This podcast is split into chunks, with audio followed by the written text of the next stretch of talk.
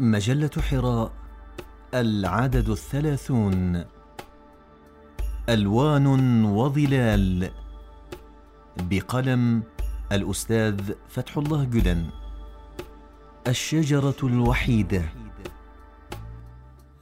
وحيدة في القفر دمعا تسكبين والقر تشكين والسافيات العاصفات تعانين.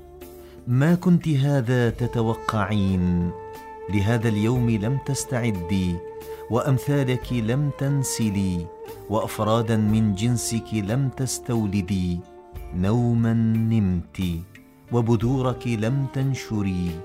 وحسرتاه مثلي تماما وحيدة اليوم تبقين وعن قريب تموتين وتنقرضين.